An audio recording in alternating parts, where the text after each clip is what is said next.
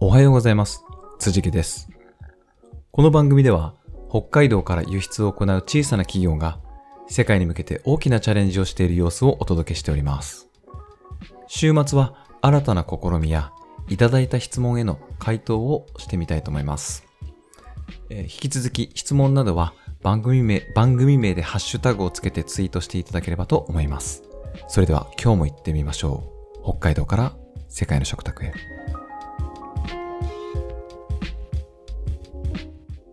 はい。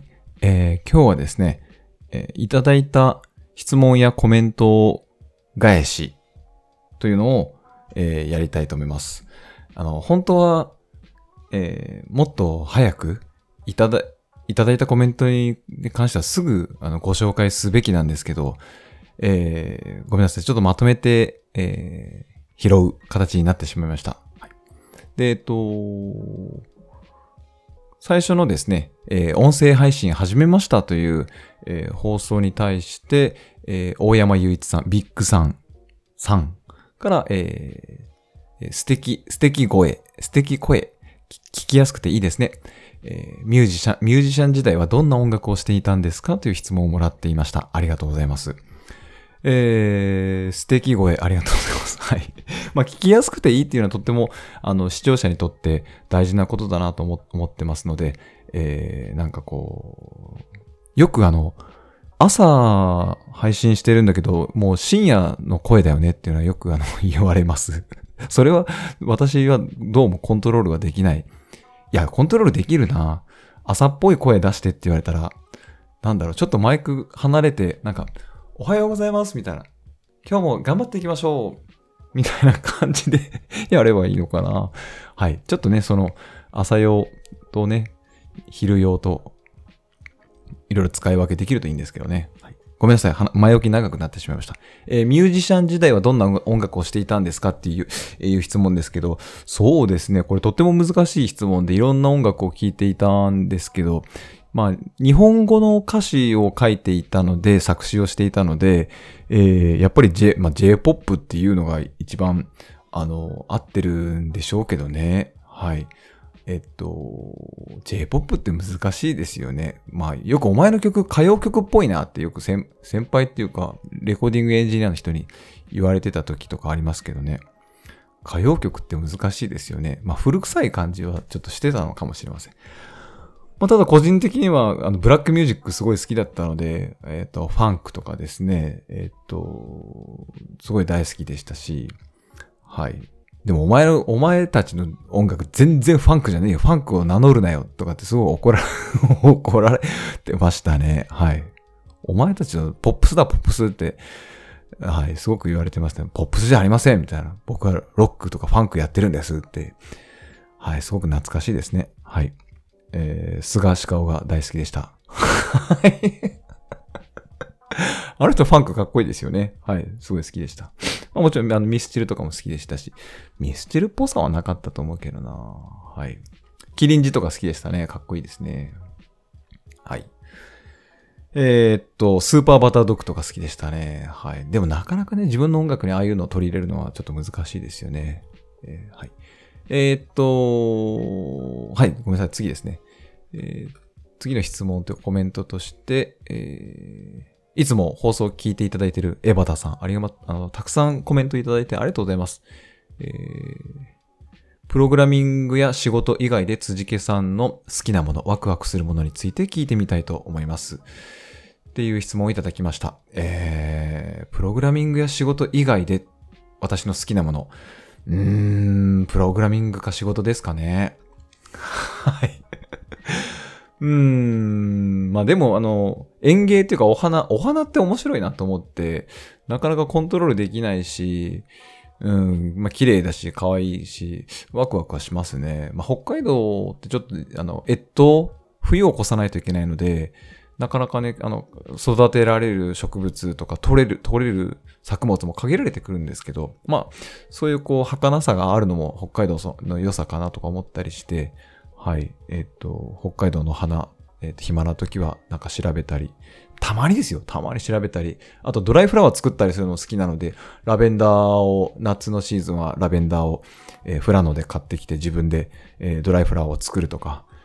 で、結局、結局買ってきたドライフラワーが一番品質がいいとかですね。そういうなんかことを毎年繰り返している気がします。はい。しかも安いんですよ、北海道の花ってなんかもう大きな花束で100円とかですね。えー、とっても楽しいです。はい。えー、と、そしてですね、えー、あとは、質問もね、あ、えっと、みなこさんって言っちゃっていいのか。はい。えー、なんとかさんです。はい。えっと、面白いな、こんなストーリーがあったのか。えー、社長、自分、ガスも英語もできるよ。システムもちょっとわかる。どうすかっていうのを、えー、シャープ15のカニが空を飛ぶ日という放送に対してコメントいただきました。まあ、そのカニが空を飛んだっていう、あの、エピソード話しましたけどね、あのお話について面白いな、という、あの、お話いただきました。で、こんな会社ですけど、いかがですかっていう呼びかけをしましたので、えー、社長、自分、あの、転職、スカウトどうですかっていうお話でしたね。いや、ぜひね、あの、すごく即戦力になるんで、ね、あの、すごくこ、そうやって言っていただけると心強いです。いつかね、一緒にプロジェクトかなんかできると、あの、とても嬉しいですよ。はい。今はちょっと上司数で、ちょっと大変なのかな？頑張ってるのかな？はい。